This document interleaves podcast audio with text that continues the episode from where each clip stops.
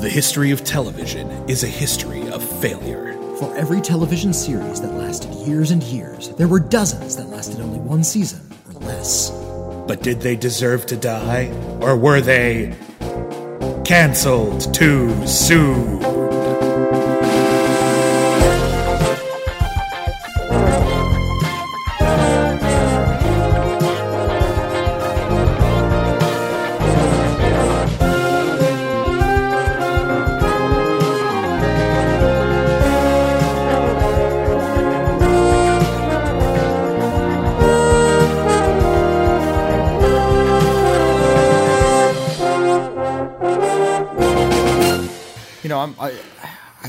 This fantasy scenario where Mickey Mouse, like, for there's like a 12 hour period in the middle of the night one day when Mickey Mouse is in public domain before Disney can snatch them up again, and I'm awake at that time, and I can just buy the rights to Mickey Mouse for a song and hold Mickey Mouse ransom until Disney, you know, gives me the, the I don't know, I don't even know what I would demand, but something. Hello, everybody, and welcome back to Cancel Too Soon. Oh God, you were recording that? the my, podcast my where we review ransom TV plans. shows. The podcast where we review TV shows that last only one season or less. Mm. My name is William Bibbiani. I am a film critic for TheWrap and IGN and Bloody Disgusting, and everybody calls me Bibs. And my name is Witney Seibold, and I take cartoon characters hostage. and I rate reviews for various outlets around the internet. Uh, I am a film critic as well. yeah. In addition to a nefarious supervillain. I'm, I'm not just a supervillain, I just play one on television. And uh, welcome to episode one of season four of Cancel Too Soon. aka episode 148. We've done 148 of these bad boys. Uh, that's not including a lot of our bonus content over at the Patreon. Uh, our Patreon has recently expanded. It is now patreon.com slash critic acclaim. So much bonus content. Like there's literally like a ton more bonus content. I know there was a bit more of a gap between seasons than we usually do, uh, and that's because we were trying to stuff the Patreon full of full of cool stuff. So we got uh, uh, all our yesterdays, a new podcast where we're reviewing every single episode of Star Trek ever. of every Star Trek, that is. That's right. So if, if this goes on for, what was it, 17 years we figured it out? 29 if we do it bi-weekly. Okay, yeah, 29 years later. So if you were still around in 29 years and podcasts still exist We as a still be medium, doing this. then we'll still be doing it. Uh, we we got uh, new episode of the Cancel Too Soon monthly movie going up in a couple of days. We have a commentary track. Uh, there's a ton of cool stuff all waiting for you over there. We just want to get all of that ready before we got started with Chris Carter month. Uh, Chris Carter created the X Files show, and uh, the X Files show. Uh, show. was- yeah. it's like the Muppet Show, Well, but yeah. it's just it's just uh, uh, Fox and Dana Scully. the X Files show. Yeah, Mulder and Scully there. doing a whole bunch of different like variety show routines with celebrity guests. You know you'd watch that show. I would watch the hell out of that show. Are you Chris, kidding me? Chris Carter, in one of his jauntier moods, would probably stage an episode like that. Oh, yeah. like, at least once a season, he'd he'd get a wild hair and like make a comedy episode of the X Files. like a really wild and wacky one. and those were always the fun ones because the rest of the show was so somber. Yeah, The X Files was a show that I think everyone still knows and remembers, but younger listeners mm-hmm. might not remember when it was on the air now. And when The X Files first came out in the early 1990s, it hit exactly the zeitgeist people were looking for. Mm-hmm. It was a combination of the episodic adventure driven serialized shows that we had for for many decades but it also incorporated an overarching conspiracy plot that got more interesting and more complicated and then eventually too complicated and, then then, eventually yeah. less interesting but it really it, it made people feel like they needed to see Mm-hmm. every episode and it keyed into a lot of our anxieties about various urban legends ranging from UFOs Yeah, to like El Chupacabras was in one episode. government Yeah. brainwashing, like all these different things that you'd read about or you'd seen in Time Life books. Mm. And uh, on on on top of all of that, had a great cast. It was very well written. It was a really really good show. Mm. And Chris Carter became one of the very few name brand TV producers. Yeah, well, we like Steven Bochco and Dick Wolf. But yeah, mm-hmm. Chris Carter was in that circle for a little bit thanks to the X Files. and almost uh, exclusively thanks to the mm-hmm. X Files, almost all of his other shows mm-hmm.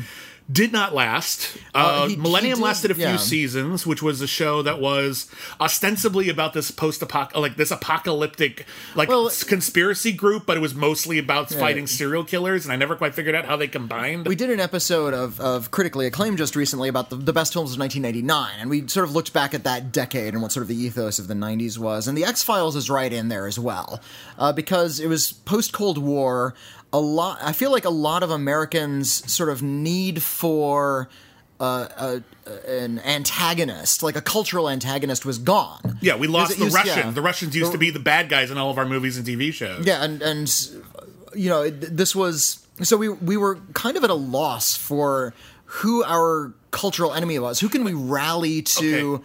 to unify against? Essentially, Now, the irony, of course, is that wouldn't it be better if we didn't have one? Like, why do we do this to. Yeah. ourselves? And a lot of this, I suspect, is because people writing cheap, not very interesting a genre big part of it. fiction Yeah, needed, a, boogeyman. a, cheap boogeyman, and yeah, someone who was rather, plausible to like get under our skin. You rather could- than when get they- more creative and Yeah. try to come up with stories that don't have that sort of boogeyman, Yeah. they decided to turn the boogeyman into ourselves. Yeah, our own And, government. Yeah, our own government is now the thing that's sort of conspiring against us. So it played Mm-hmm. into a lot of vague cultural fears at the time. Yeah. Same with Millennium. There's like we're coming to the end of the Millennium. What's gonna happen? And so I wrote a show about that as well. It didn't really cover that though on that show. It became no, it was about, a serial killer else, but profiler. yeah, but- and, and psychic powers and all the rest. yeah, it was it was an odd choice, but um. Look, So anyway, uh, to catch everybody up, I was a fan of the X Files. I wasn't deeply in love with the X Files. I didn't watch every single episode of the X Files. In fact, all of my favorite X Files episodes were the monster episodes, the ones that weren't about the conspiracy. They were the done in one, clever, fun, weird, spooky monsters. I, I liked those best as well. Yeah. Um, yeah, so somewhat like it's did that mostly in the early season. Then when uh, Gillian Anderson, uh, who played Dana Scully, got pregnant, they had to write that into the show somehow. Mm-hmm. And rather than write a pregnancy into the show, they just sort of wrote her off the show. And well, if it's a a TV series about alien abduction, well, why don't we just have her be abducted for a period? and then and they ended that- up writing sort of- the pregnancy into the alien abduction storyline. And without going too far into it, when they finally explained all of that in a recent, in the most recent like revival season of the X Files, it was fucking gross. Yeah, it was really well. I mean, it ended up getting really stupid, but in in doing that, they pretty much invented the big arc. Hmm. That's not something they planned from the start. It was just going to be a Monster of the Week show, Right. And they had to start writing in these arcs to explain one of their main actors' absences. Well, they didn't invent that. That had been on daytime television. Well, it- it had been, the Fugitive had a little bit of It- that. it- it- it- it's what started it on the X Files, Sure. and I think that's what popularized it in primetime genre fiction. a lot of it, yeah. So, uh, yeah, because Gillian Anderson got pregnant, now we have gigantic sci-fi arcs and TV series. And it's also worth remembering that the X Files wasn't a big hit to start with. It struggled to stay on the air for a couple of seasons, and I, then I dug it right out of the gate. Oh, a lot of people yeah. did, but like it wasn't a hit. It wasn't a top 10 in the Nielsen mm-hmm. ratings. Everyone's got to watch it. Huge cultural zeitgeist, winning a bunch of Emmys. It took them a few seasons to get there. Mm. And then once they got there, then people started really trying to rip them off really hard. And we've already reviewed at least a couple of those. We did Freaky Links. Right. That was the Blair Witch Project mm-hmm. meets X Files show. And that was kind of fun. That was a neat one. It was, it was the like- more teen It oriented. was, it was the the Gen X X Files. Right.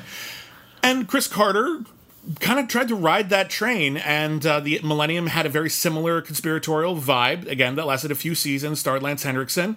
I liked it okay.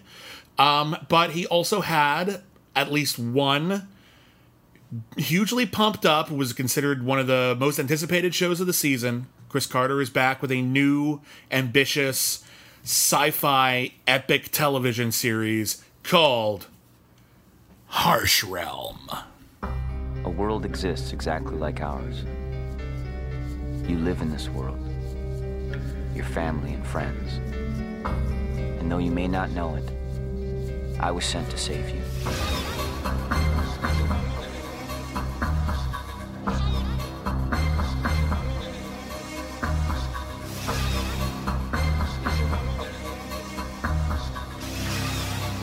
Harsh Realm.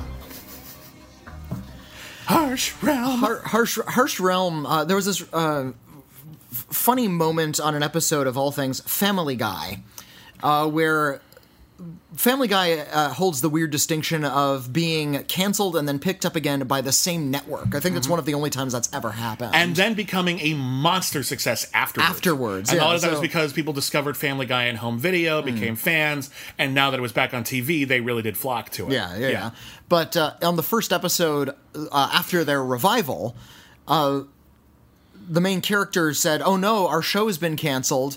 Uh, but Fo- they had Fox had to clear off their schedule to make room for these thirty shows. Harsh Realm was right there in the middle, and they said, "Oh no, is there anything we can do?" They say, "Well, if all of those shows get canceled, then we're okay." As it turns out, all of those shows got canceled. Right. Freaky Links was also in there. Greg the Bunny. Uh, Fast Lane, if memory Fa- serves. uh, Uh, uh, An- Firefly was Fire- on there. Andy Richter controls the universe. Like he just there's this long litany of shows. A bunch of shows we need to review. We should just make. We should just do all of them and get them in, all in like, that one, the, in like all the one ones that, playlist. that, that Peter Griffin mentioned in that one episode of Family Guy. It's a, it's a good show. It's a good joke in a show I have mixed feelings about. But um, yeah, this was a, this was a big anticipated hit. It was or it was going to be a hit. That's what everyone thought. Um, and it was about virtual reality, and this came on the heels of. The Matrix, which had come out just a few months prior. Mm. Now, that's too soon. A lot of people think that this was a big Matrix knockoff. That's too soon for them to have gotten everything have written into rushed it into production. production, yeah. This was a case of g- good minds thinking alike well, also and, vir- and virtual reality vir- was yeah. we'd already had VR five at Right. that point. Um, this has been touched upon in comic books, and in fact, Harsh Realm is based on a comic book. Hmm. It's based on a comic book with a somewhat different premise. The premise of the show is our hero, Thomas Lieutenant. Hobbes, Get it? named after Thomas Hobbes. The second episode is called Leviathan. Get it? Get it yet? uh, played by X Files alumni Scott Bairstow. Uh, he is a soldier who is recruited into a top secret program. He's gonna ret- he's gonna leave the service soon, and they say, "Hey, before you go, we have this really complicated." Uh, Virtual reality thing. it's a simulation. It's a it's a it's an extreme combat simulation, and we have a player who you knew who was like one of your old commanding officers, a Santiago guy played by Terry Terry O'Quinn O'Quinn, from yeah. The Stepfather and Lost. Uh, and he's in there and he won't leave. And we got to get him out of there. And the only way to get him out of there is to kill him in the game. So we want to send you into the game basically to beat his high score. It's it's a sci-fi apocalypse now. Yeah. He- We're- that's we're- literally yeah. all it is. Yeah. Um, and so he says, sure. And so he goes into the game only to realize that he can't come out again. He, he can't come out again, and not only is it more than just a battle simulator, it's like a duplicate of the entire Earth, more or less. Everyone on Earth has a duplicate Mm. in Harsh Realm. They all are operating off of artificial intelligence. They all have their own consciousness. And uh, yeah, the only way to, to get out is to kill Santiago. That's the only thing he can do. Mm-hmm. and he, he meets other uh, other soldiers who have been- been put in there. And in fact, the the last shot of the pilot reveals that there are hundreds of people, like hundreds and hundreds of soldiers that are sort of stuck inside. This, Yes, they're all on gurneys. They, you know, They presumably little- little- they're being fed through IVs. Little and- plugs inside, like, going straight into their temples, and Yeah. they're all s- stuck mentally inside harsh realm. which is not unlike the image of the Matrix of everyone lo- locked into those power batteries. The original comic book, uh, which is by James D. Hudnall and Andrew Paquette, which I wasn't able to track down, uh, is apparently rather different. It's more about uh, a detective trying to find like a missing person who is lost inside a virtual reality simulator, and that virtual reality simulation was more fantasy oriented. It was more like being trapped in like Lord of the Rings. So Chris Carter took that and took it into a different direction. yeah. Uh, this led to a, a legal battle over whether or not the original creators of the comic should have their names on it. It's a mm. complicated legal battle. I don't understand all the details of it, but what it boils down to is what Chris Carter was a member of the Writers Guild, mm. and as a member of the Writers Guild, he was only supposed to he was supposed to have like sole cre- like creator credit. Mm. But because the guys who created the comics were not part of the Writers Guild, that deal didn't apply to them. So, So even though it's big- based on their work, they don't get a created by. Credit. Well, I think they ultimately got a did. They got a They credit. ultimately that- did. yeah. That's the thing. I think that's what happened. Okay. So that's that's. But I'm not a legal expert. I don't know all the details of it. Um. So yeah, this ended up being more of a military simulator in the world of Harsh Realm. They imagined what if someone uh, set off a huge catastrophic terrorist event in New York City? How would America respond? This was in 1999. This is in 1999, and this is not the only Chris Carter show with a pilot episode that eerily predicts 9/11. We will get to another one soon. Um, so I, I guess kudos. I don't know. I feel like he probably should have been louder with his warnings. Well, I, I think, well, I mean, this was millennial angst. There was this notion that the world was coming to an end. So I hmm. don't think it was necessarily, you know, predicting some cataclysmic, you know, terrorist event. I think it was about the world is coming to an end pretty soon. Hmm.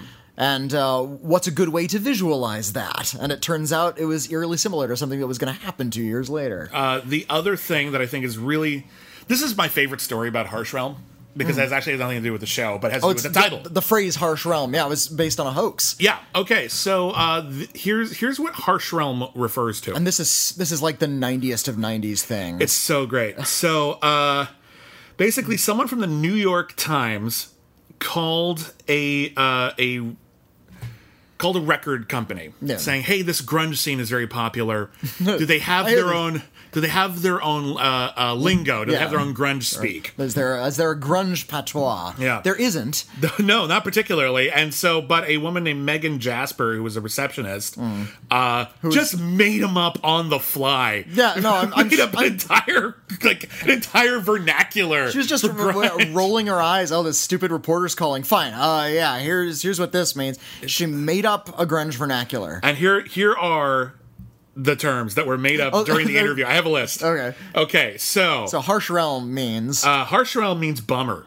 bu- harsh, so like, harsh oh, realm, man. yeah, I was gonna go see uh, Nirvana and Pearl Jam last night in Seattle, but they canceled. I was in a harsh realm. Harsh realm, man. Uh, drunk. That's, that's not bad, actually. No, harsh realm. not- okay, drunk, bloated, or if you're particularly drunk, a big bla- a big bag of bloatation. God. Man, I got a big bag of bloatation right now. All right, the the No, uh, that one doesn't work. I'm the sorry. grunge speak for staying home on a Friday or Saturday night. Uh Uh-huh. Bound and hagged. I can see that happening. Uh, but it's it's kind of sexist, but I could see it happening. Uh, loser. This one's offensive. Mm-hmm. Uh, cobnobbler. okay. That's very offensive. We're Mm-hmm. not going to. We don't approve. Uh, a desirable guy. A dish. That's. Well, actually a real dish one. is a thing. Yeah, that's a real one. So I don't Well, know about that. dish usually, yeah, like a, a, a man or a woman who is just physically attractive. You call them a dish. Uh, fuzz referred to heavy wool sweaters because they're in Seattle. nice fuzz. Nice. Oh God, that's terrible. Uh, heavy boots were referred to as kickers. All right, That makes sense. Uh, an uncool. just kick, uh, just kickers, not. Yeah. Here's one I like. Well, I've, heard kicks to refer to sneakers before. Here's one I like. Uncool person. Mm-hmm. Then the word is lame stain. Lame. you know the like somebody looked these up and wrote them into. We got to look around like other '90s shows and keep an ear out. Oh, yeah. because the or, or like early 2000s. I feel like you Marvel that, UK yeah. used some of these in their Oh, you bet! In like Wild Thing or the comics nobody remembers. Exactly. Platform shoes, plats. Mm-hmm. That's fine. Uh, a happy goodbye would be rock on. That that was used though. Rock On yeah, I don't know. If, I don't know if it's grungy, but Wait, wait, why are we? Why, if you're into the grunge scene, why are you talking about platform shoes? exactly. should have been a should have been a red flag. Uh, we got a few more. Uh, great would be score. Score. I've That actually took on. That took- yeah, that, that- that caught that on. Uh, hanging out. Swinging on the flippity flop.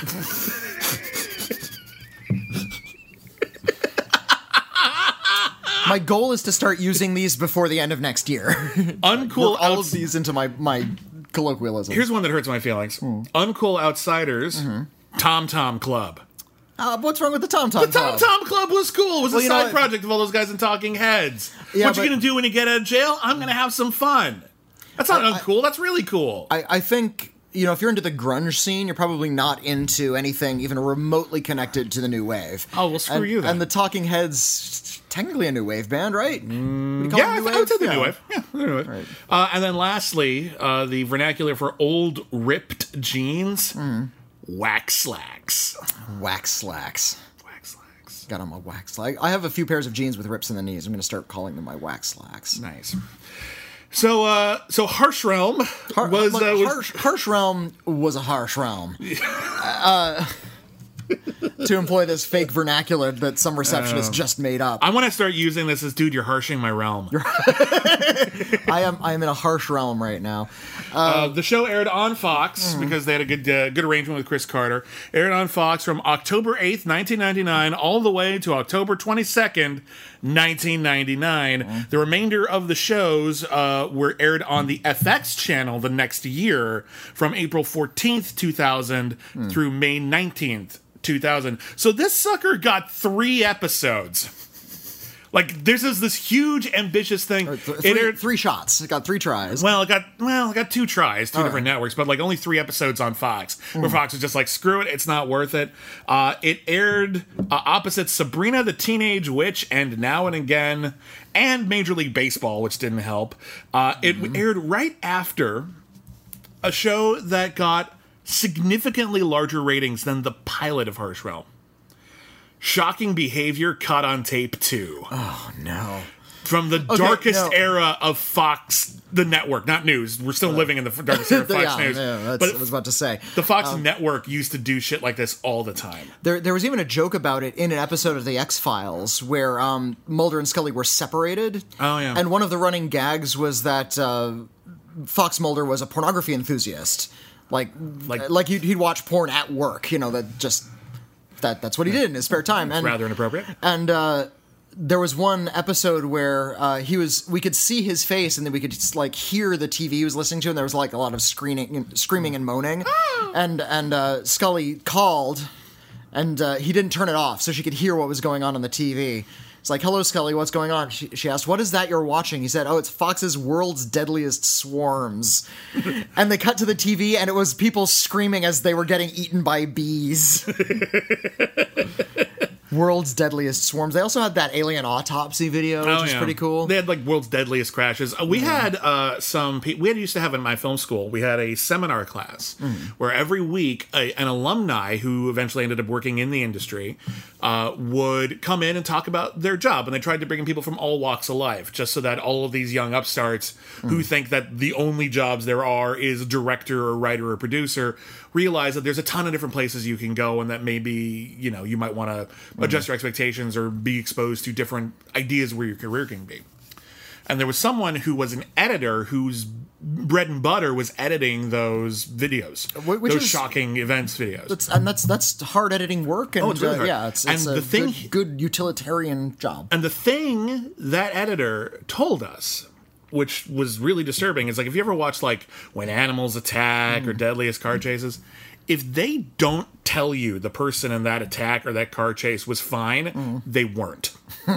you probably just watched them die. Like that was the really It's like fa- Faces of Death with the worst part cut off. and on primetime television. Yeah, yeah. Like it's like holy cow. So like this was this really cynical, ugly period for Fox. Mm. Like Fox was just this really, just really Low, pandering for a really So- long time. Well, I mean, they, they had a reputation for catering to the the lowest common denominator. I, I think Married with Children. Uh, the kind of cemented that the sort of Married with Children. I think was supposed to be satire, but audiences didn't seem to like latch onto that part after a while. no, they just liked it unironically. Yeah, they just Yeah. li- liked the, the piggishness and the misogyny and the, the, the darkness of it. They thought it was funny for the sake of it. I I don't want to revisit that show.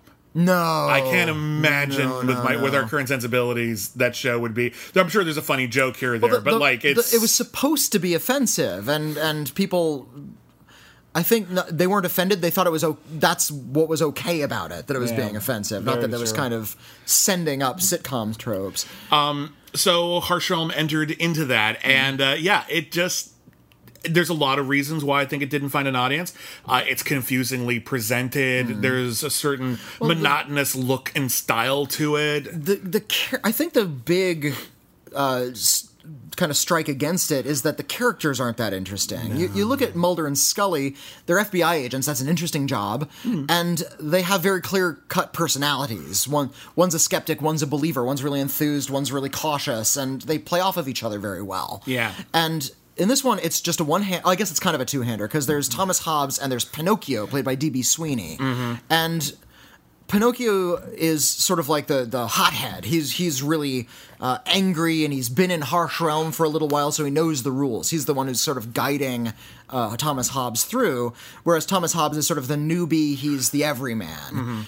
The problem is they're both soldiers and they have really similar approaches to looking at the world. Yeah, like like Pinocchio is a little bit more pessimistic, but Mm-hmm. really that's about it. They don't play off each other very well. There is a third lead besides the villain Terry O'Quinn, Oh, and- who's in almost every yeah, episode. And then there's the in the real world. no, no, not even that. There are other person who's with Oh, them on their journey. Florence, played by Oh, Rachel right, Hayward. who doesn't have any speaking lines. Yeah, yeah. So like, and we find out that this this one character that they're with, Florence, uh, is she's. Uh, she's also a badass. She's she can fight with the best of them. Uh, it turns out she also has magic healing powers because she's from this like kind of cult that has figured out stuff about Harsh Realm and uh, that she was expunged from her from her society because she wanted to actually fight as opposed to just stay out of all conflict. So you have this like really interesting, that- highly motivated, super powerful woman on a mission, and you don't give her any lines, and you make her like the fourth lead Mm-hmm. behind two guys Two boring guys who are really boring. I like DB Sweeney as an actor quite a bit, actually, Mm. but he's got nothing to work with here. Terry O'Quinn is just playing up the bad guy shtick. He can do it in his sleep. And Scott Bairstow, he has again nothing to work He- with. he- he's he's trying to get home. uh, That's it. That's all he's got. He doesn't have personality. Who, who's the guy from Avatar? I always forget his name. Sam Washington Worthington. Yeah, Sam Worthington. Sam Worthington. Yeah. The, the, the like most charisma free actor working.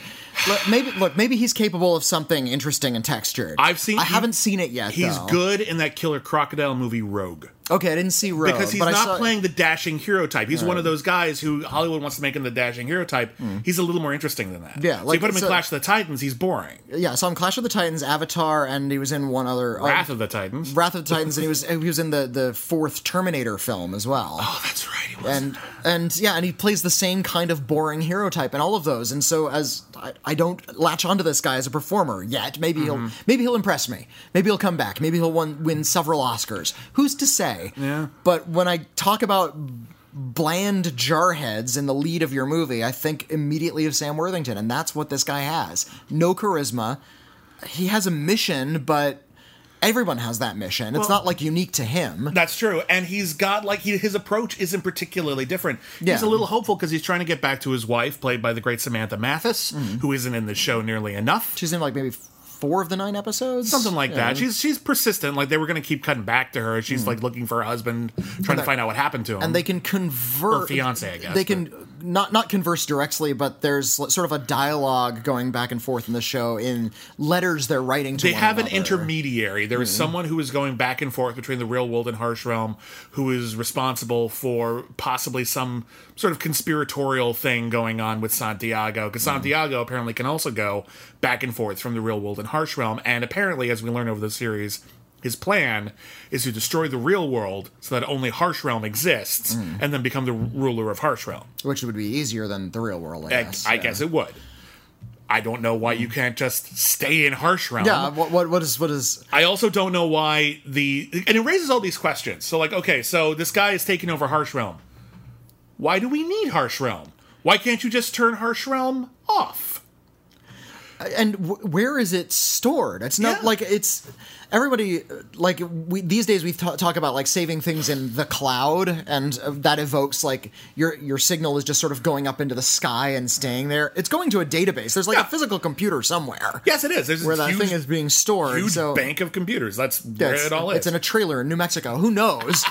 But Actually, there are people who know, but yeah, you Well, can I mean, find it yeah. out. But like, yeah, the, there, it's all got to be stored somewhere. and so and, where is that? The actual physical computers where Harsh Realm is kept. That's never seen. is that what happened? Did Santiago steal the computers? like, how do we get in yeah, there if he, did that? He just Like- he, he locked the door. That's all that's going on. I have a feeling that they were going to reveal more about a lot of this stuff. Why does it matter? Why do we care? What's the impact on the real world? Mm-hmm. Um, but they don't set up the stakes early enough that we get invested. What the one there, but there are little tidbits here and there. For example, uh, when our hero meets Samantha Mathis's, they call them VC, the virtual characters, but in. These modern it'd in be- modern video game speak, they'd be NPC, NPC, right. non player characters.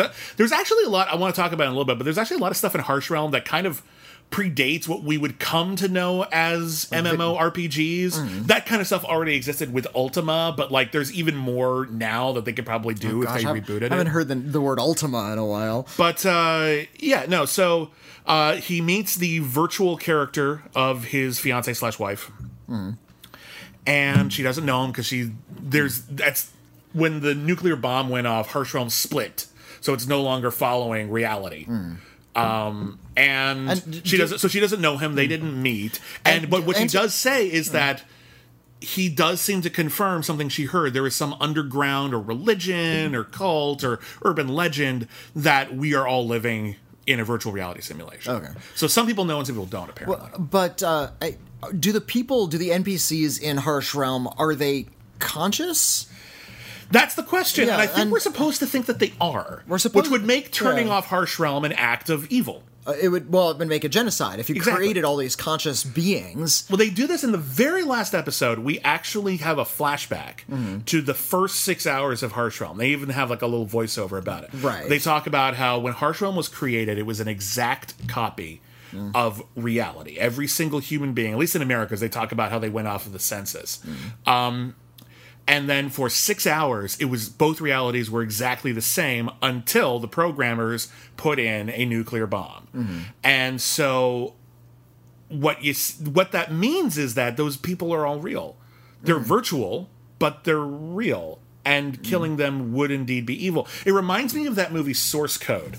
Mm. Uh, really good movie. I like this movie way more than most other people, but it's uh, uh, Do- doesn't hold up to any kind of scrutiny, but, but. I think I think thematically it works. I think it's one of those sci-fi films that makes a point so that the actual nuts and bolts don't. But the idea is there was a tragedy that occurred. There was a bomb that exploded on a train, and Jake Gyllenhaal plays a guy who keeps uh, getting sent back to relive the moments preceding the explosion, which have been like r- super accurately created via virtual reality. Yeah, and uh, the whole thing is he has to try to figure out who did it, where it is, so that they can catch the guy. Mm.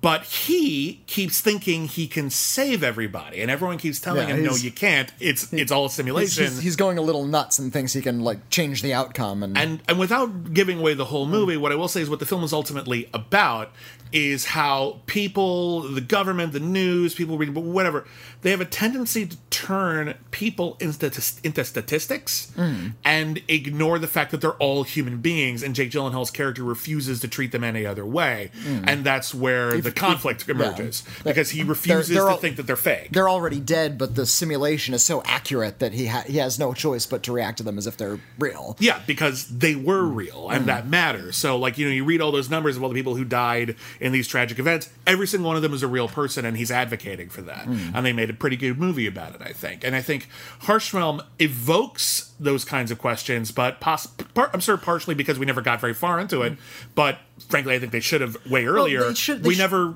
we never deal with it. They should have in the first scene. This is 1999. This Mm-hmm. is late in the game for stories about virtual reality. I mean, even The Matrix was kind of past the curve a little bit. Yeah. and that's not about like playing a virtual reality game. That's about living in a virtual simulation. yeah, it's like living in a sim, which- uh, which is a little bit of a different animal. But uh, Mm-hmm. But like Harlan but even Ellison then- had done um, I Have No Mouth Yet I Must Scream. yeah, He did that uh, like decades Well, I mean, earlier. ev- even Fangoria put out a film called was it Brain Warp, which was about these people who were living in virtual reality and uh, about Wow. a young young woman who like broke out and moved to the surface of the earth where Bruce Campbell was fighting mutants. Wow, way to bring up Brain Warp. Yeah, Brain Warp's. Brain Warp's a pretty good movie. yeah, it had, been, it had been dealt with in fiction, but it Mm. was considered, I think, by a lot of people a little complicated to film until Mm. Later on when visual effects got a little bit better. But we had other stuff as well. Avalon came out around that time. No, well, and there was you know the Lawnmower Man in the early '90s. There, there was this whole whole way virtuosity in '95. Same guy, Brett Leonard. yeah, yeah, who he did had a thing. Both of those movies. Uh, he also did a, a Siegfried and Roy movie. I got to meet him once. Oh, I got to meet him too. Yeah, he Came, came by the movie theater where I was working. Uh, giant guy with long hippie hair. It's pretty cool. uh, but yeah, by 99, it's like all of these questions had been brought up and kind of dealt with on science fiction for many years at this point. So you would think that Harsh Realm would start from with those questions, like, mm-hmm. uh, are, how real is this? Are there any moral obligations? Did we create consciousness? If we did, then we need to be cautious. If we didn't, then we don't. Mm-hmm. Um, At least to set stakes, at least to make it Yeah, matter when yeah, all these yeah. because we spend ninety eight percent of this mm-hmm. show in Harsh Realm. Yeah. all all episodes combined. Yeah, like or- there's a few uh, there's a few scenes with Samantha Mathis in future episodes. There's a mm-hmm. prologue, but the vast majority is in Harsh Realm. Or- or- What- or- tell us why I should care when non-player characters die. Yeah, You have to tell us. I, I had trouble sympathizing with the non-player characters because in my mind they were just simulations. I didn't think they had consciousness. And they didn't really start selling the idea that they did until mm. later on in the last couple of episodes. And, by then, you've w- lost us a long time ago. Mm. That's a danger of doing a, a story like this. You Yeah, need to make sure you set those stakes I also, right away. I also need, and I, I, I hate to be this guy, but I needed something a little bit more concrete. You know, we talked about the database where it is. What kind of processing power would it take oh, to? they don't want to answer that question. No, they don't. But you know what? How are they taking care of this clearly massive structure? They've created, at the very least, an exact replica of the entire United States. Right? Mm-hmm. It could be in the entire planet for all we know. The implication is the entire United States. The computer They go. would- They get from the East Coast to Cincinnati. That's as far as the computer would need to be as large as uh, like a state. It would be a huge. Especially at the yeah. time. Yeah, yeah, yeah. Yeah, this look- is the late '90s, so even now it'd have to be a massive How- computer system. However, it might be one of those things How do, where they, the, how do they cool it? What are the you know the actual practical implications of creating something like this? How are people taking care of it? What are the stakes for them? I don't think a lot of the people. I, what happens is when you're telling when you're telling a sci-fi story based on real science, Mm-hmm. at some point you have to fudge it. Otherwise, that your fake science would be reality. Mm. You know, if it if it if it worked, it would actually work. A- so a little, uh, I- just a little nod to real science would have been nice in this fake science. That way, we wouldn't be lost in the harsh realm. Yeah. dealing with a universe that doesn't have very clear stakes and Well, I'm just doesn't gonna- have much of a, a bedrock. I'm just going to throw it out there. I think it was low on their list of priorities because Mm. I think the choice that they made to make this show accessible wasn't to set stakes, wasn't to make you really care about the characters. It was to make it badass. Because what this show is, a lot of it. said it that way, too. That's the That's- only way to say it. There, that's that's actually in the dictionary. You have to say it with that inflection, badass. Yeah, with because extra A's and S's. because it's about it's a bunch of soldiers uh, who do a whole bunch of tough guy soldier shit in every episode. Now I got nothing against soldiers. I got nothing against movies about soldiers or TV shows about soldiers, but when you confuse their badass for characterization and and rooting interest, you're you're messing up. And there's a really telling thing that I found on the Wikipedia page. As I was just, you know, just sort of giving an overview, trying to remember who's who. Uh-huh. Uh, you know, on the Wikipedia page, they'll list like, you know, titles of episodes and characters. Every character is accompanied, like every character description is accompanied by what guns they use.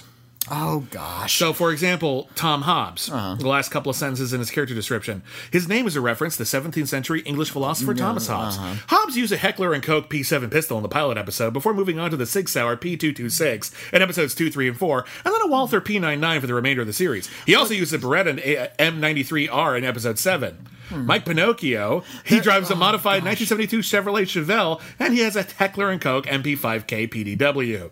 Like, yeah, it's, that- everyone has their their guns listed. characters, their gun, and um, well, I mean that that's that's part of military training. Is you Sure. you're kind of trying to tamp down your idiosyncrasies and becoming part of the unit. Yep. Because you're defending your unit, and that's that's what you know.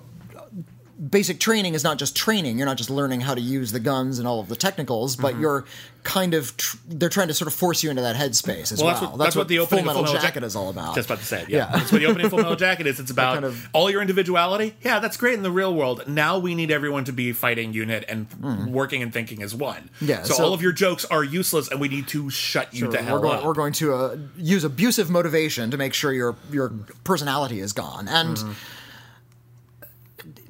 Your stories about soldiers are only interesting when they break out of that again. When they're sort of functioning as a unit, they're just the mission. I don't, I don't agree with that. Well, in, in most stories I've seen about a unit of soldiers, think of something like 13 Hours, the Michael Bay movie. Okay. That's about the unit, it's about them moving together, and it's about the mission. I don't remember any particular characters out of that. I, I think okay. Well, first off, I don't think that's a particularly good example. I actually think that movie is okay, but that's It- not a good example. Yeah. I think what happens is you find out you after you go through all the. Tra- it's like any sort of training where Hmm. you learn something until it becomes second nature, and then you can ease off a little bit. Mm-hmm. So, like, you know, you really intensely learn to play piano until you can sight read, and then you don't have to think about it so hard, and then you can talk while you're playing. Mm. Right. And I think that's what happens in a lot of stories about soldiers, where you'll have those, you know, becoming part of the unit, you know, losing a little bit of individuality in order to make the whole better. I'm not saying that cynically, that's just how it works. And um and then people still have vestiges of the personality. The person who lost their personality from Metal Jacket was Gomer Pyle. Yeah. Was that was a tragedy. But in the second half of Full Metal Jacket, you see the personalities are still there. They're just also Yeah. part of a fighting style. Exactly. So like that's but when when their personalities come back, that's when they become more interesting characters. but I And don't I'm think that means I that they're think- not part of that group, though. I think that's what I disagree with. Oh, okay. Well, my, that's what I disagree. with. my, the point I'm getting at here is that in Harsh Realm, we never see their, apart from uh, Pinocchio's cynicism, Mm. we don't really see too many personalities emerge from these soldiers. Yeah. They're still just in soldier mode, and that makes them less interesting to watch. One of the things that happens early, and we'll talk about this episode by episode in a Mm. minute, but one of the things that happens early on in Harsh Realm is that uh, our hero, Hobbes, gets his dog. He finds a dog. Mm. Right, he keeps right, the dog. right. It's a it's a it's an adorable like uh, Fraser Jack Russell Terrier, and he keeps the dog with him. But for a bit, that's actually kind of humanizing that he cares enough about this virtual character. Like that, and that shows you that yeah. he hasn't like given up on reality. That he cares about things. Wouldn't and it be cool if it was like a CGI dog, like but like 19, 1990s polygon looking dog? no, no, it wouldn't.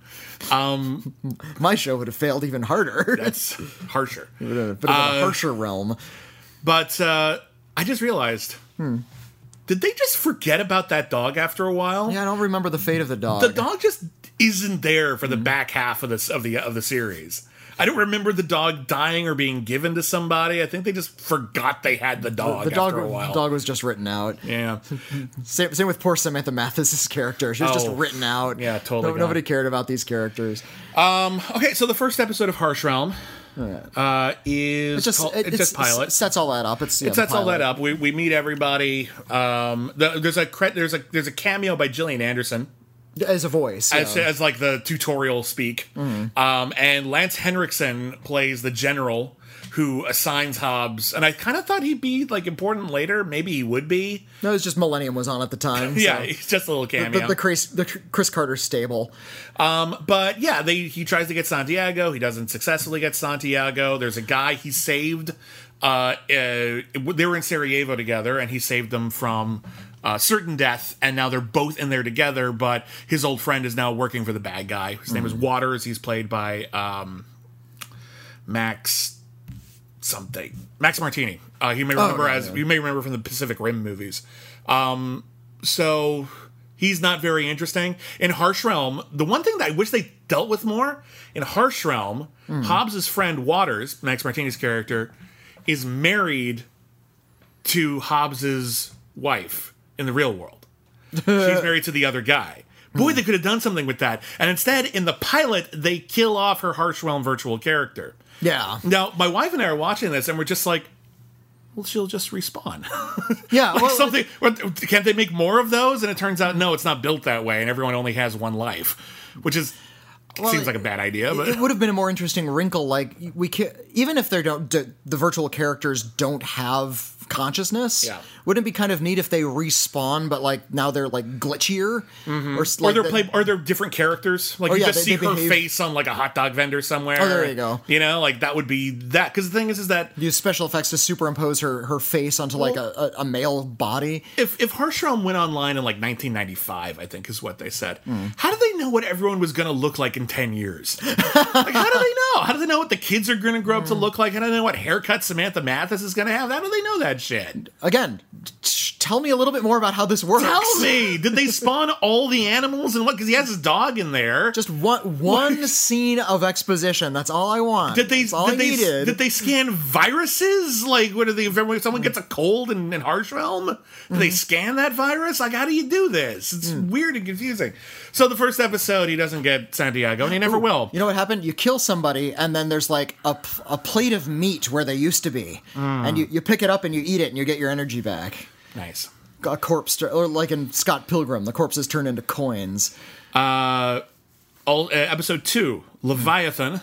Oh, Get get the Thomas Hobbes reference yet? yes.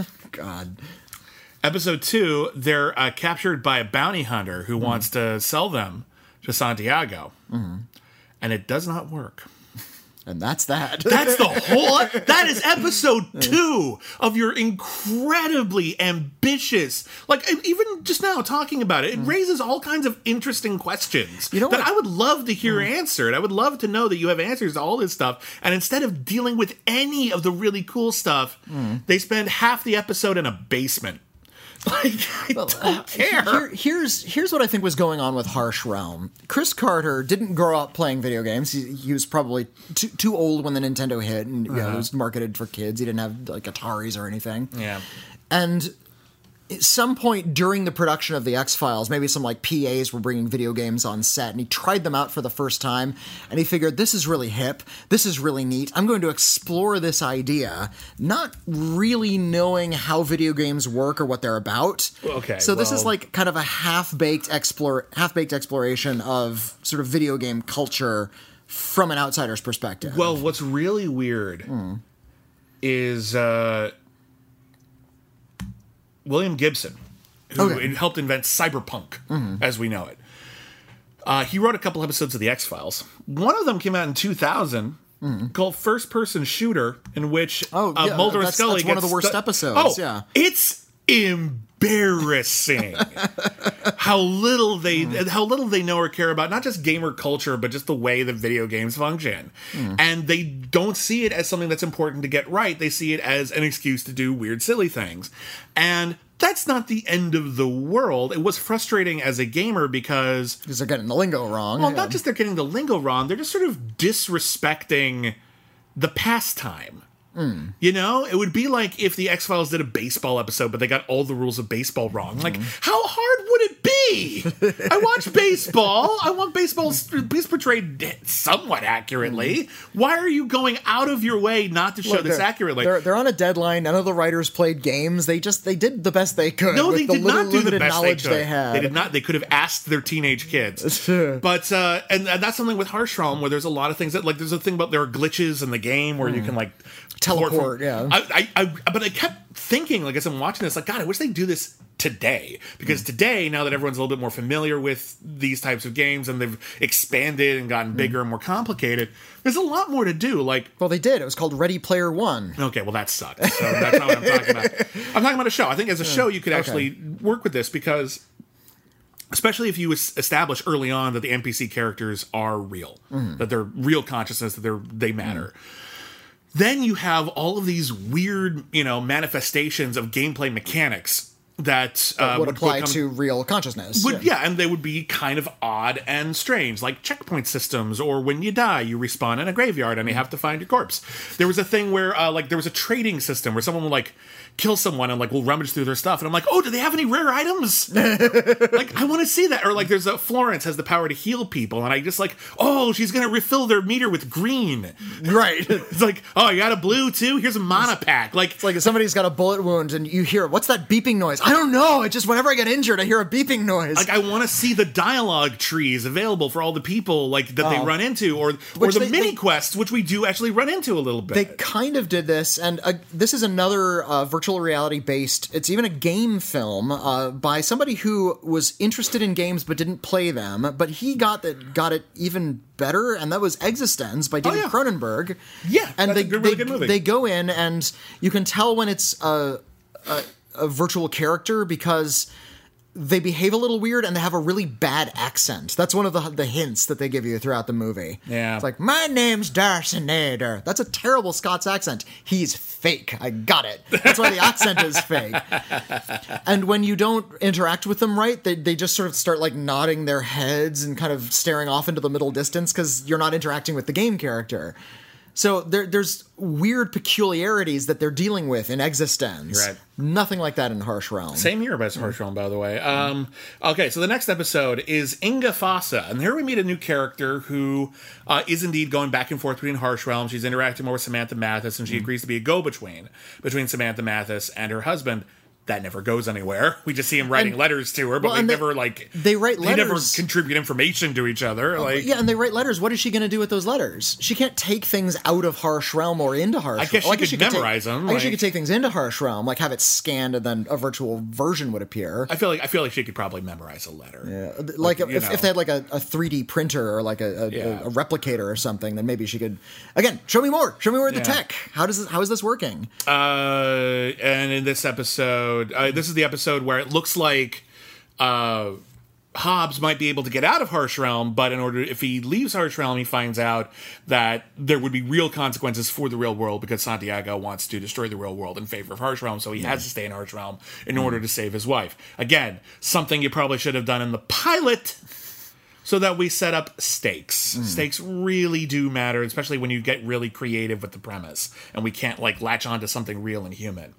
Uh, and that is it for the episodes that aired on Fox. Now the whole series is available on DVD. Uh-huh.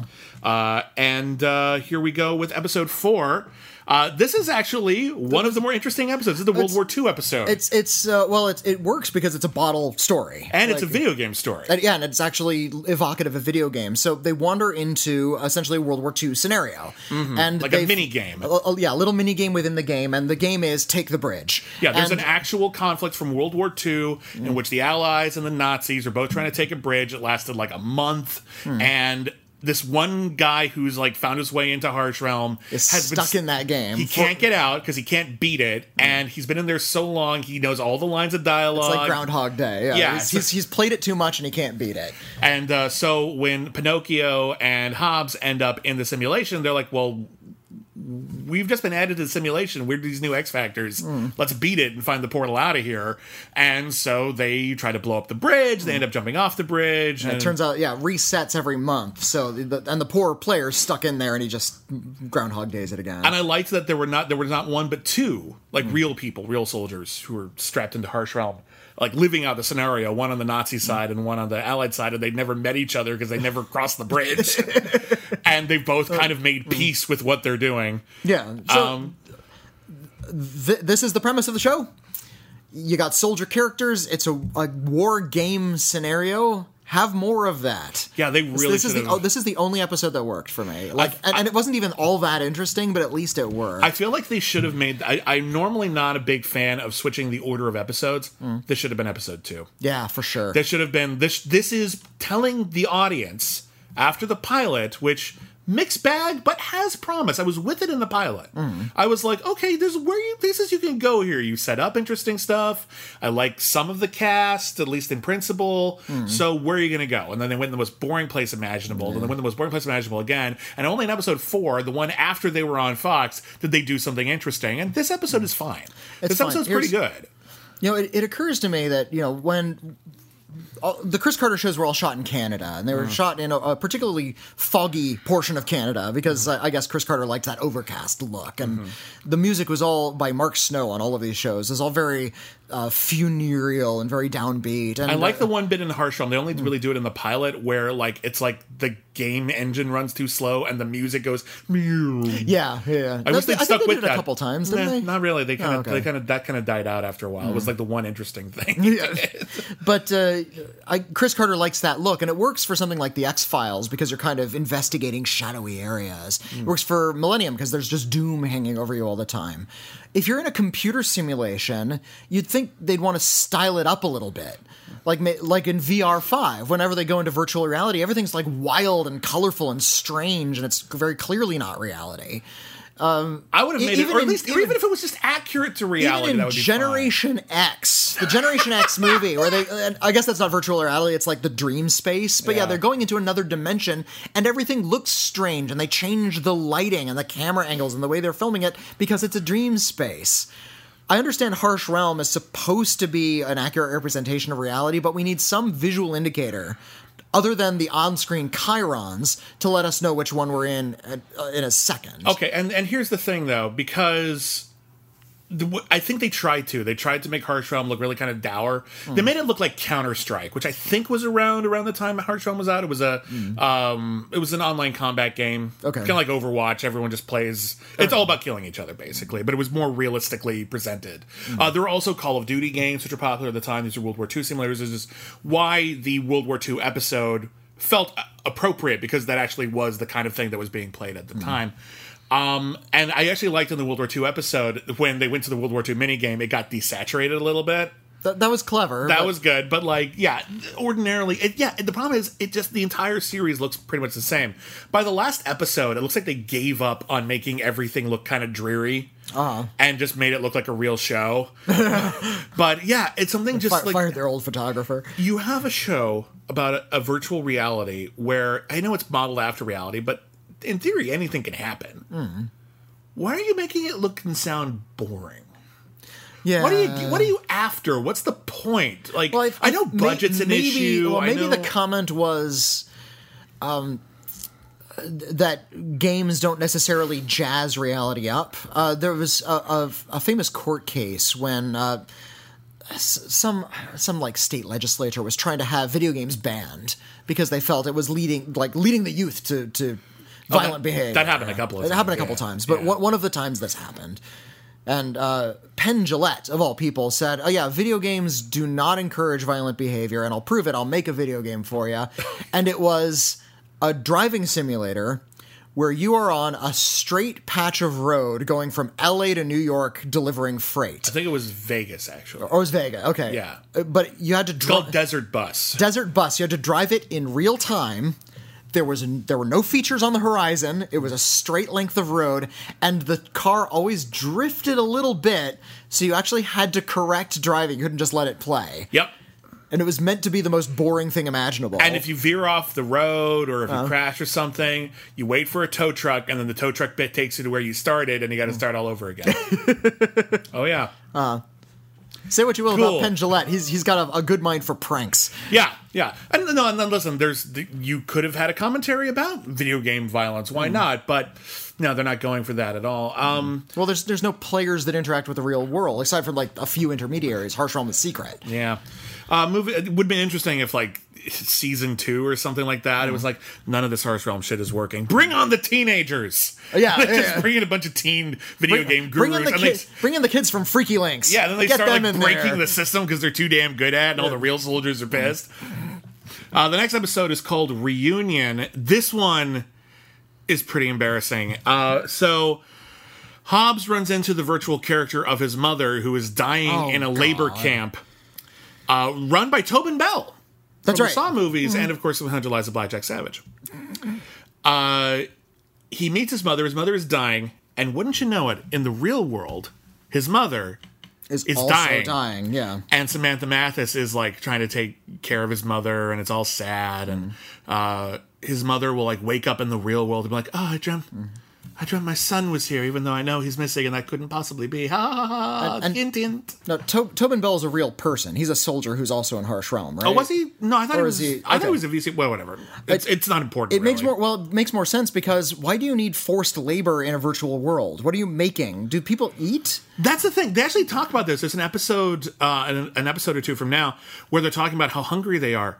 You're on IV packs. You don't actually have to eat. Yeah. I understand wanting to because it's a mm-hmm. virtual world and it probably tastes like real food, but you don't need to. Maybe the virtual character does, but you don't. The whole. I mean, the stakes are if you die in VR, you die in real life. So- like if, if you get shot, like they don't really explain it, so but they we've had feel. that. So they need to eat virtual food in order to stay virtual, like sated. yeah, like That's a well- terrible system. Well, it's, it's like if you get shot by a virtual, a virtual body gets shot by a virtual bullet. Like I, I guess something will happen in your brain that makes you think you're dead, so you die. why does okay? All of the So I guess if, if your virtual stomach empties out and you become virtual emaciated, then your virtual that feeds into your real brain and your real brain dies. all of the people who created Harsh Realm, and I don't Mm. mean like the the generals, I mean like the programmers. They would have come from video games. Some of them would have because they you're looking at you know uh, uh, Mm. Interact- in- and interactive trees and yeah, media, Yeah, yeah. yeah.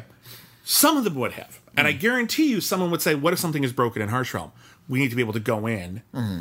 and test it and fix it. That's what you do. I used to work in quality assurance testing in video games. Okay. So yeah, at some point you just play the game. However, there are instances in which you can enter a god mode. In fact, a lot of the the old codes that they used to have in Nintendo games, like the Konami code, Oh, yeah. up, up, down, down, left, right, left, right, BA starts. oh, yeah. The reason why that would work and that would give you things like unlimited lives or unlimited ammo is because the They have to programmers the need game- to be the able. game the game's easier for the testers. Well, yeah, because like, listen, all we need to do is get to this last level to make sure that this wall isn't broken. Mm. Do you want to get through the whole fucking game, or do you want to just use the the god mode and just pick the level? Yeah. Why isn't that in there? If you actually want Santiago You- out, you know why that- don't yeah. you give the guy admin powers? And, well, they w- they would have ex- if they were wise, they would have explained that he would have locked them out somehow. why don't they explain to him what's actually going on before he goes in there? I understand telling not telling him he can't get out, Mm. but like his tutorial is Gillian Anderson saying a bunch of apocalyptic bullshit, and then he doesn't realize that he's in the game now. Mm.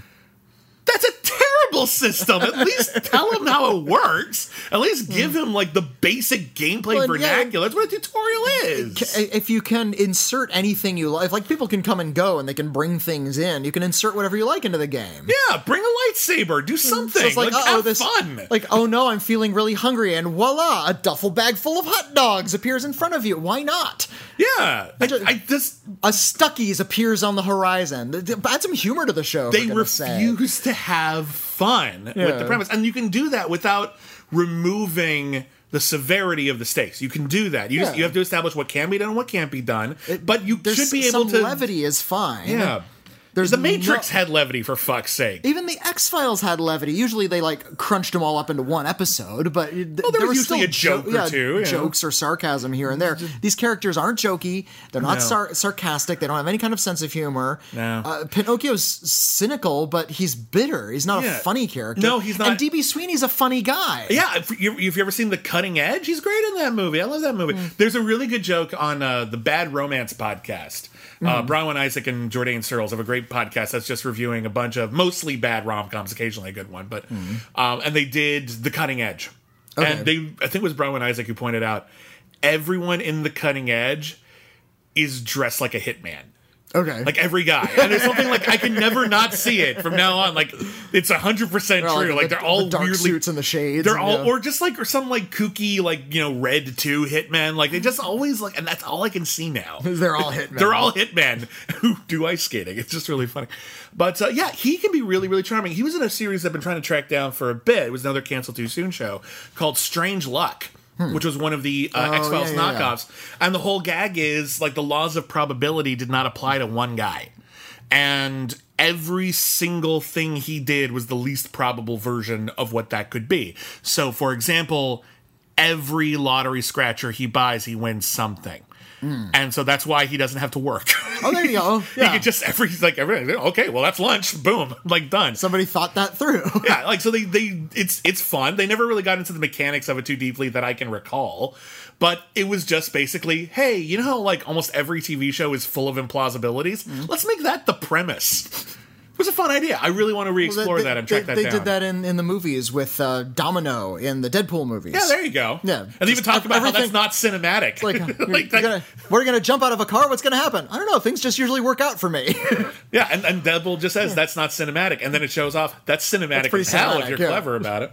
Um, the episode ends with uh, both of Hobbes's moms dying, but then as she's dying and she's looking at her son, the mom in the real world is dying, and then Samantha Mathis sees her husband in, her, in his mom's eyes, and you're like, no, pass. well, th- this is this is a, a a beef I have. Not to give it away, but with source code, where like no, don't give it away too much. yeah, but just the worlds start to bleed into each other a little bit Yeah. without any kind of explanation as to how that's happening. Just just because the non-player characters look and behave and are modeled exactly on the real world doesn't mean they'll be meaningfully connected in any sort of way. Well, you can maybe argue that like a person's soul is connected because Okay. they took their consciousness and gave it to these other people. So they- they took may- like a piece of their soul. yeah, you it can die game. in one world and not in the other, mm. but it it does. You can feel things like we have deja vu. Maybe you experience it in Harsh Oh. Realm. You could have played with that. All right. You know, they didn't. I wish they'd explored that too. the next episode is called Three Percenters, and boy, is this a weird one. So this is the one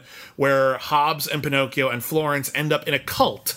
Of a bunch of people who are living next to a lake, and the lake has consciousness and is copying everyone with lake stuff, and it wants to copy everybody, and it's Well, going to feed everybody to everybody. It's it's a healing pool. and it's like cutting off pieces of people and feeding them to other guys. little Cool. odd. Well, I think it was this episode where they started bringing up theology. Like, Yeah, the theology of. Harsh Realm. If if the the you know the world is a created place, we actually know that there is a god in Harsh Realm because we know somebody created it. Yeah, we- and somebody you know you're talking about the God code. God has the God code. Yeah. like God God, and you know if you're a non-player character and you were created by this you know outside consciousness, you know how is that different from believing in God God? Yeah. And I, I Good question. and I and I appreciated that they you know sort of at least addressed and actually pondered for a moment the actual theology of virtual reality. But then it ended up being But- about a lake monster. It ended up being about a lake monster, and then they they forget it. Like you'd think that would sort of change the direction of the show. Doesn't that seem kind of important? Doesn't that seem like kind of a big deal? No, Yeah, we have like more this is shooting to this do. is a pretty big big question we're asking here. What's going on? Uh, and then in the next episode, I think that's the one where they find the cult with healing powers. Uh, yeah, Florence So- is from a place called the Sisterhood, and I wanted to a be lot of interested in religious this. iconography in this one as well. I wanted to be interested in this, but it was so boring. Uh, in this one, they're uh, they get cut in a minefield, and Pinocchio loses a leg, Mm-hmm. which is pretty fucked up. Uh, except he's a virtual character. So uh, they get to the Sisterhood, and Sisterhood ends up healing his leg, well, and we find out that Florence was like rejected from the Sisterhood because she wanted to fight. She wanted to fight, but she ends up embracing her healing powers. And is it Florence who sacrifices herself to bring the leg back? No, think it was someone of the other one of the other one, sisters. one of the other yeah. sisters who is like debating what she's going to do with her healing powers. They say, "Well, we can heal like a bullet wound or a cut, but we can't grow back a leg." But somebody does grow back his leg, but she dies. Yeah, like So it uses up all of her She bits. she dies, so they Oh. don't have to do a one-legged special effect for DB Sweeney. I forgot about this. So, like, when we're watching the pilot episode, my wife and I are just like, God, I hope they do a Pokemon episode because Pokemon already existed at the time. Yeah. and like, so it could be a thing where it's like, hey, what if like in this an animal realm- in a ball. Yeah. Yeah. like something like that. You know, let's let's have some fun with other genres, like Mm-hmm. video game genres that exist within Realm, little mini games. Uh-huh. Um, and sure enough, in episode two or three, uh, we kind of have that. There's a fighting game where like two guys in big wrestling costumes, Oh, like, yeah, yeah. go to an arena, but the arena is really really tiny, and what they have are little boxes, are zip files with all of their aggression Oh, right, and little yeah. avatars of them that fight in a little tiny arena like holograms, like and they look like Mortal Kombat. It's kind of stupid, but at the same time, I wish there'd been more of it. yeah, it's the uh, I, I totally forgot about that. But yeah, a little tiny splash of color. All right, the next episode, uh, yeah, uh, Manus Domini. That was the episode with the sisterhood. Next up, Cincinnati. Now, this is one that I almost liked. Where Well, this- like, and this is the one where they're wrapping up. well, they're starting to. Uh, so we, we're finally picking up. Santiago's been on the fringe this whole time, but here's a real proper Santiago episode. And uh, there are a bunch of uh, Native Americans who have formed a rebellion against Santiago, who has already taken over multiple states in the Union uh, as a new dictator after you know the nuclear attack. Um, and he's trying to get to Ohio, and Ohio is being well protected by Native Americans. And uh, Santiago has a really complicated plan to infiltrate the Native Americans. He has a device that steals one of his soldiers' faces and gives it to him. All they really did was put putty on Terry O'Quinn's face, so it looks a little pudgy. Like that's it. Like it looks exactly like Santiago. like it's embarrassing. Like just let the other actor play him. It's Harsh Realm. Who gives a shit? it's- Like I don't know why we're bothering. It Oh looks stupid. So he inter- he he, inter- he he infiltrates the Native Americans and um, he switches a couple more faces, yada yada yada. Kills them, takes Cincinnati, and it looks for a second like Hobbes and Pinocchio will have actually captured Santiago and ended the game, but in actuality they caught whoever swapped faces with hmm. Santiago. They oh, And do. in fact, it starts with the capture, so it's like a big tantalizing tease no, it's not a tantalizing tease. This is one of hmm. my least favorite tropes in all of fiction. where they, they they show you the ending and then they double back. every once in a while it can work. Hmm. Every once in a while it can work. But the idea behind this trope is There's something really interesting that happens later, and we're going to show you that without showing you any context, Hmm. without showing you how it happened. Often it's characters we've already met who are acting completely out of character. Right. Hmm. And then we're going to do a flashback to see how we got there. Yeah, so, to one week earlier. Yeah, one day earlier, 72 hours earlier, whatever. I would argue that at least nine times out of 10, when people use that trope, the reason you use that trope is because the beginning of your story sucked. You had a boring beginning of your story, and the only way to make it interesting is to, sh- is to promise you mm. that if you stick around for two thirds of the episode, eventually we'll get to this good thing. However, They do that in movies all the time, too. I know, and every once in a while it'll work. Everyone like Fight mm. Club works at work, uh, or um, The, the movie May makes it work. If you recall the very opening shot I of don't the remember movie the opening shot of May. I, I love that movie. I don't The, remember the opening shot. of May is the main character standing in front of the mirror, clutching her eye Oh, with blood yeah. pouring down her face, screaming. And then we cut like to several months earlier, however, Yeah. whatever the span of time was. I so we know it's going to end badly for her, and I think that works with that movie because it's about sort of her fall. It's about a tragedy. You might think Hmm. it's a sweet story otherwise. I'm not saying it can't work. What Hmm. I'm saying is, in this case, it feels phony. Hmm. It feels just like we're just trying to. to grab you in a way. Well, we're we're we're just trying to like put like you know a fake mustache on a pile of poo. Like, see, it's a person. Like, no, no. and it's played by Sir Patrick Stewart. And it's actually not like a. That's like it's not even that bad an episode. Like it's a fine episode. Like I probably would have been more invested in it if you hadn't shown me that earlier because I know that that can't be the how it works. Otherwise, showing it to us wouldn't have led to a satisfying ending because it just would have been the ending. Yeah. So there's got to be another reversal. So I know you didn't get him now. So fuck you. so I'm mad. Um, then uh, uh, the last episode. Camera Obscura, the Uh, last one that was made. Yeah, there was another one that was unproduced. Uh, that would be about Hobbes meeting an old lover or something. Um, but uh, in the last one, Hobbes and Pinocchio. By the way, his name is Pinocchio. I can never get used to that. Just, just not Pinocchio or some, some and it's on, it's, variation on, it's on a nickname. yeah. It's on his dog tag. His name is like Trevor Pinocchio or something stupid. Like what? It's it's a name. Mike Pinocchio. Mike Pinocchio, Trevor Pinocchio. Uh, the last episode. So uh, Hobbes and Pinocchio uh, take a gig as bodyguards. And they're going to be paid in gold, which apparently is the popular currency in dystopian America. I don't know why. Um, I'm not sure what it's going to be useful for. Uh, they, they see them earlier, just like, oh, we need a tank of gas. I'll give you six bullets for it. Like, there you go. Barter system. I'm with you. Um, and uh, they are on opposite sides of a Romeo and Juliet feud between two people, two two families in New York City who are being manipulated hated by a so priest played by Robert Knepper, who just look him up. It's not good. Um, but uh, he has this ability to see the future because he can see the code in. Harsh Realm, which you would think would be insanely useful, and they'd be trying to break into that room to find out what's going to happen with Santiago and end the game, never occurs to them. It- but yeah, it's it's like uh, the when Neo gets like code vision in the Matrix. Yeah, you'd think that'd be like the solution to everything, but no. Um, and it turns out he's manipulating them all, and he's manipulating them all so that the feud will go on forever, so that he won't get lonely. Leave.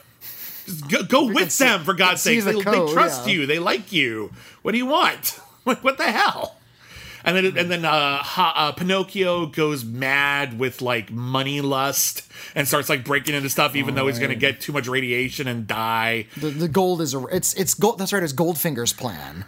They they couldn't break into the the gold vault because it had all been irradiated. Yeah, basically. Um. Oh, what's his name is in this episode too from RoboCop and uh, Cliff DeYoung. Oh right, yeah. Cliff DeYoung is in the episode. He plays the dad of the daughter who's in the Romeo and Juliet bullshit Right. feud.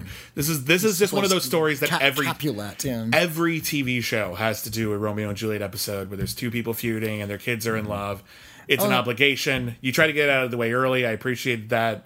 What a gosh, this episode's just slipping away. Um, the the thing I remember most sharply from the episode was the final shot where. Yeah, Pinocchio's gone gold. ma- He has gold fever, like from Ducktales, and he's he's gone mad for gold, and he has this gold, and he's getting like sick from radiation poisoning. And they re- reveal that there's all of his gold, but it's in the middle of a radiation chamber. And the final shot is like a zoom through a little hole in a wall into the chamber where all of the gold is, and it's all irradiated. And it's just this big lingering shot on all the gold. as if there's some sort of portent here.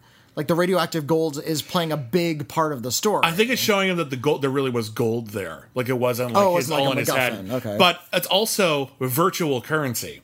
Yeah, it's Bitcoin. Give them the currency. Just download it in there. I know the like you know like after they saw the Matrix, a bunch of ideas finally came to them. Hmm. Oh, they probably could just get all the guns they wanted if someone on the outside is like someone on the outside has got to actually have a vested interest in actually getting Santiago. Why aren't you helping?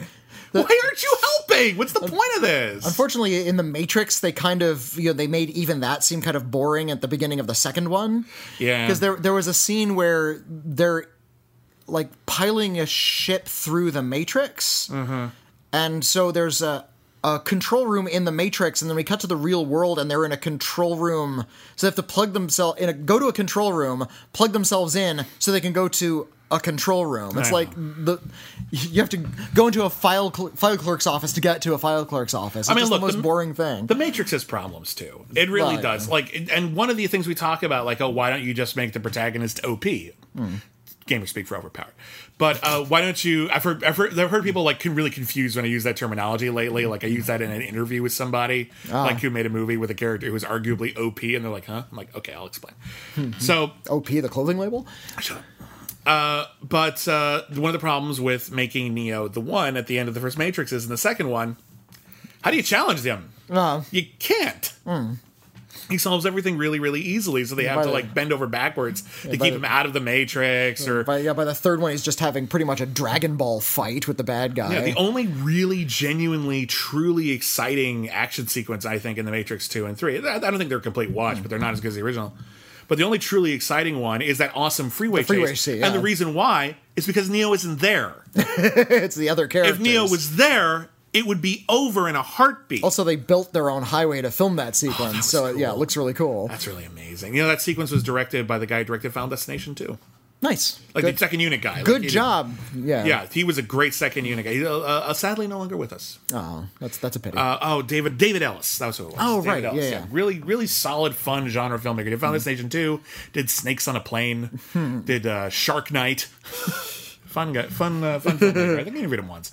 Hope I did. Um, anyway, so that is Harsh Realm. If Harsh Realm had continued for 100 episodes, I'll say this: there's a ton of places they could have gone with it. Like you get like a new, like some new writers in there with some fresh ideas. There's a million things you could do. There's a with million things you could have done with it if you had started a different show. Clearly, they were going for something that I wasn't latching onto because I don't know what kind of what they're trying to say with this virtual reality world. Mm-hmm. What is the theme of Harsh Realm? That there's a fake world and it's miserable in there, and they can't really operate in the Well, the, the non-physical world. Imagine- and there's no driving force to complete their task. Right. There's no cleverness in the way they're doing it. The Mm-hmm. characters aren't very interesting, so they're not reacting to this any kind of natural way. Well, the thing that I think about uh, in terms of the good version of this Mm. is actually uh, the newer TV series of Westworld, Hmm. which I wanted to save to talk about to the end. Uh, Westworld, in in its original conception, if you watch the original movie Westworld, it's a fun movie. Uh, it's about Hmm. a bunch of people who go to a resort type uh, uh, theme park where all their a whole bunch of like humanoid realistic robots in you know cowboy garb or ancient roman garb in another land um, and the robots go crazy and start killing everybody and in the hbo series which is i didn't see the second season. First season was really good. Um, the main storyline is all of these robots are real enough to be indistinguishable from human what if they're indistinguishable from human Yeah, well, that and that's the whole uh, uh, Turing thing.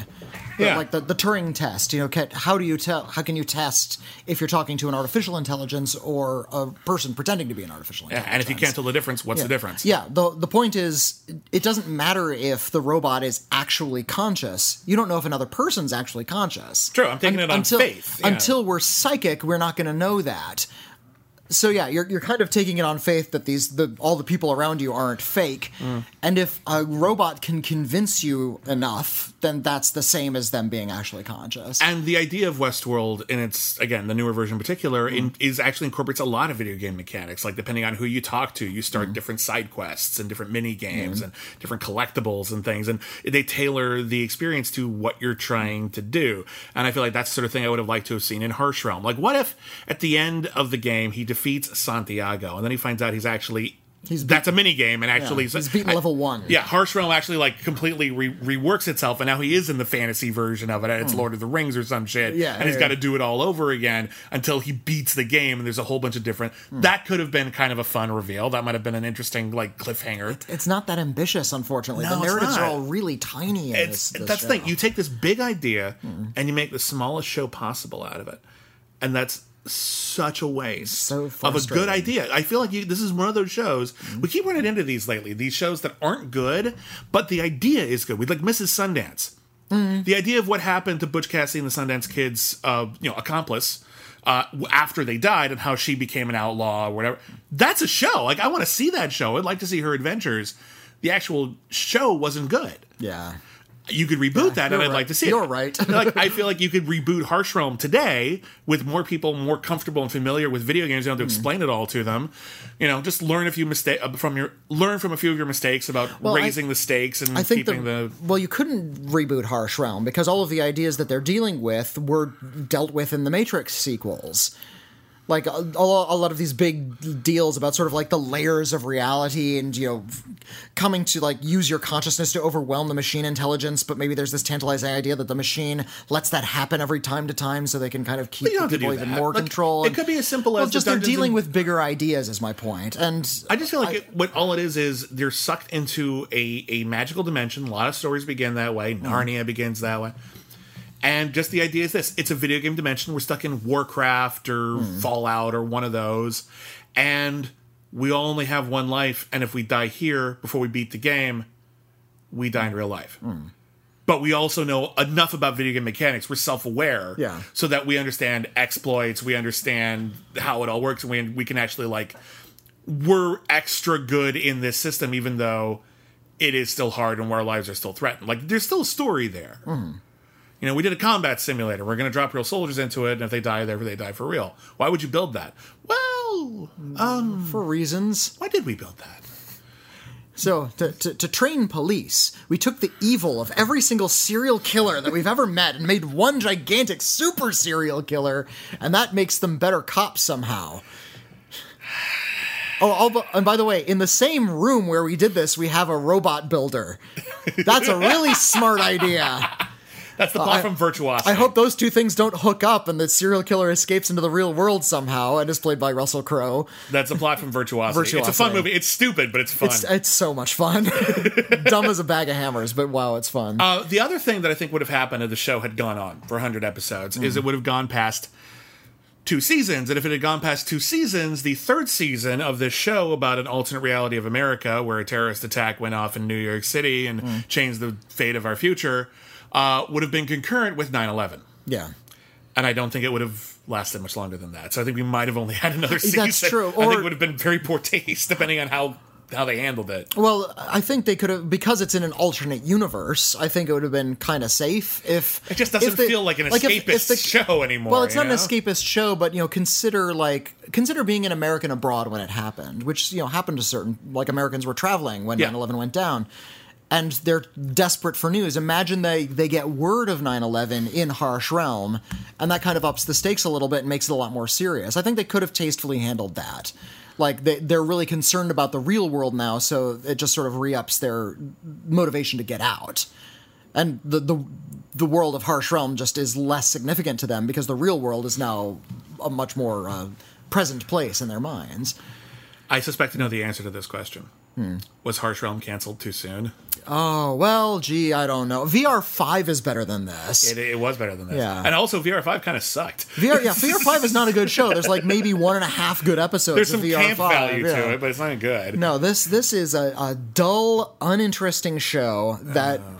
From somebody who you'd think would bring some interesting ideas to the notion of virtual reality and brought literally none of them. I, I think there's promise in the pilot. I will say this: there's there, there are things that are brought up and never explored. And again, the show probably would have gotten to them eventually, but you do not to have them the now. time. Yeah, you do not. This is a hard sell. This is a hard realm. Yeah. This is harsh in my realm, man. Um, this is this is this is a weird concept. Even after the Matrix, you're not the same as the Matrix. You have to introduce people to new stuff. You had to do way more work than they were willing to do Yeah. to yeah. get this thing going. And they, I swear to you, I just think they thought people would just glom onto it because there's a lot of action and gunfire. It's not that interesting. Well, and that's the thing about Chris Carter. He's never been an action and gunfire guy. He's Yeah. been mysteries and conspiracies and puzzle boxes and theories and I big appreciate ideas. him wanting to switch it up. well, that's know? that's fine, but he's not well suited for military action. Hmm. He doesn't know how to make a military action show. He's not willing to delve into the world of video games or virtual virtual reality at all. Hmm. And for some reason, he's not in like in the headspace to create an interesting textured character for this. Hmm. It, it's like he it's like he saw Nowhere Man and thought I could do that better. no, you can't. No, Nowhere Man was knocking off Chris Carter, by the way. Oh, we got to do Nowhere Man at some point. Yeah. We keep putting that one up. Same musician too, Mark Snow. So it has a really similar vibe. I'm going to quote Thomas Hobbes. to this war of every man against every man, this is also inconsequent. The notions of right and wrong, justice and injustice have in there have no place. Where there is no common power, there is no law. Where there is no law, there is no injustice. No arts, no letters, no society, in which the worst of all, continual fear and danger of violent death, and the life of man, solitary, poor, nasty, brutish, and short. This, This is Harsh Realm. All right, uh, everybody, thank you very much for joining us on our analysis of Harsh Realm. Uh, we'll be back next week as Chris Carter month continues. It won't be strictly confined to May, but we're going to do at least three or four episodes of Chris Carter shows in a row. And the next one is a failed pilot Chris Carter did for Amazon called The After. And I'm not going to ruin what it's about, but it is a post apocalyptic show about a bunch of people trying to make it work. Oh, so it's after the apocalypse. Ah, makes you think, right? Was was it you who said there are only two types of shows? There's only two types of fiction. There's pre-apocalyptic and post-apocalyptic. Yeah, that's Yeah, me. yeah, Yeah. that's- Uh, so I, I will argue this: there is also just apocalyptic, which is about the actual moment, but that's a very minor subgenre. It's Well, the- the post-apocalyptic Terminator- the and everything that happened movies. before the ter- like Bad News Bears is a pre-apocalyptic movie. so my- stand by that. My fourth favorite pre-apocalyptic movie. Yeah. Um, anyway, uh, so we'll be back next week with a review of The After. Thank you, everybody, for listening. Uh, you can follow us on Twitter at CanceledCast. We're also at Critic Acclaim. If you want to follow all of our podcasts together, we also have a bunch of other podcasts on the Schmoes Know Network. Uh, we have the critically acclaimed, where we review new release movies. We have the Two Shot, where we do uh, double features of the worst and best movies ever made every single week. Uh, we have a bunch of bonus episodes that are up on our Patreon account, patreon.com slash critic acclaim. If you voted in our Cancel Too Soon awards, we have announced the winners of those, and every single winner we have will get an episode of one of our podcasts dedicated directly to them, whatever the hell they want us to do. Mm-hmm. I'm really excited to see how that's going to turn out. We just announced those winners. Luca did it. Thank you, Luca. You're very, very good. Somebody uh, was concerned because Luca was is like the rambunctious one who picked the names out of the hat. Yeah. And Sergio wasn't in the video, and they were very concerned about Sergio. Sergio is fine. Sergio is also 15. he, he's he, he's an old kitty. He's an old cat. He's he's feeling a little stressed. So He's, he's not not as rambunctious. He, he would just sort of sit in the papers and not do anything. Ser- So- Sergio is uh, is uh, mostly he's not even a year old yet, is he? No. Luca's a year old. Luca's- Luca's, yeah. one year old. Sergio is fifteen, and he spends most of his time with naps. Yeah. and honestly, good for him. You know, when I'm his age, that's what I'm going to do. yeah, no, he's. But I assure you, he's he's reasonably healthy. He's hmm. doing okay. Um, we have no reason to worry about him. He's fine. He just, don't- he just wasn't in the video. he just all. doesn't do videos as much anymore. He's out. He's retired. He's, I want he's to be good. alone. but he's fine. Occasionally, you can hear him, you know, mewling in the background when it's lunchtime and we're still recording. Um, but thank you for everybody for asking. Uh, yeah, so from uh, Witney Seibold, myself, all the cats, um, from uh, Will my- and Abe and all the rest. I'd like to wish you a very good President's Day. No, we're good. But uh, anyway, that's that's a wrap, folks. We will see you next season.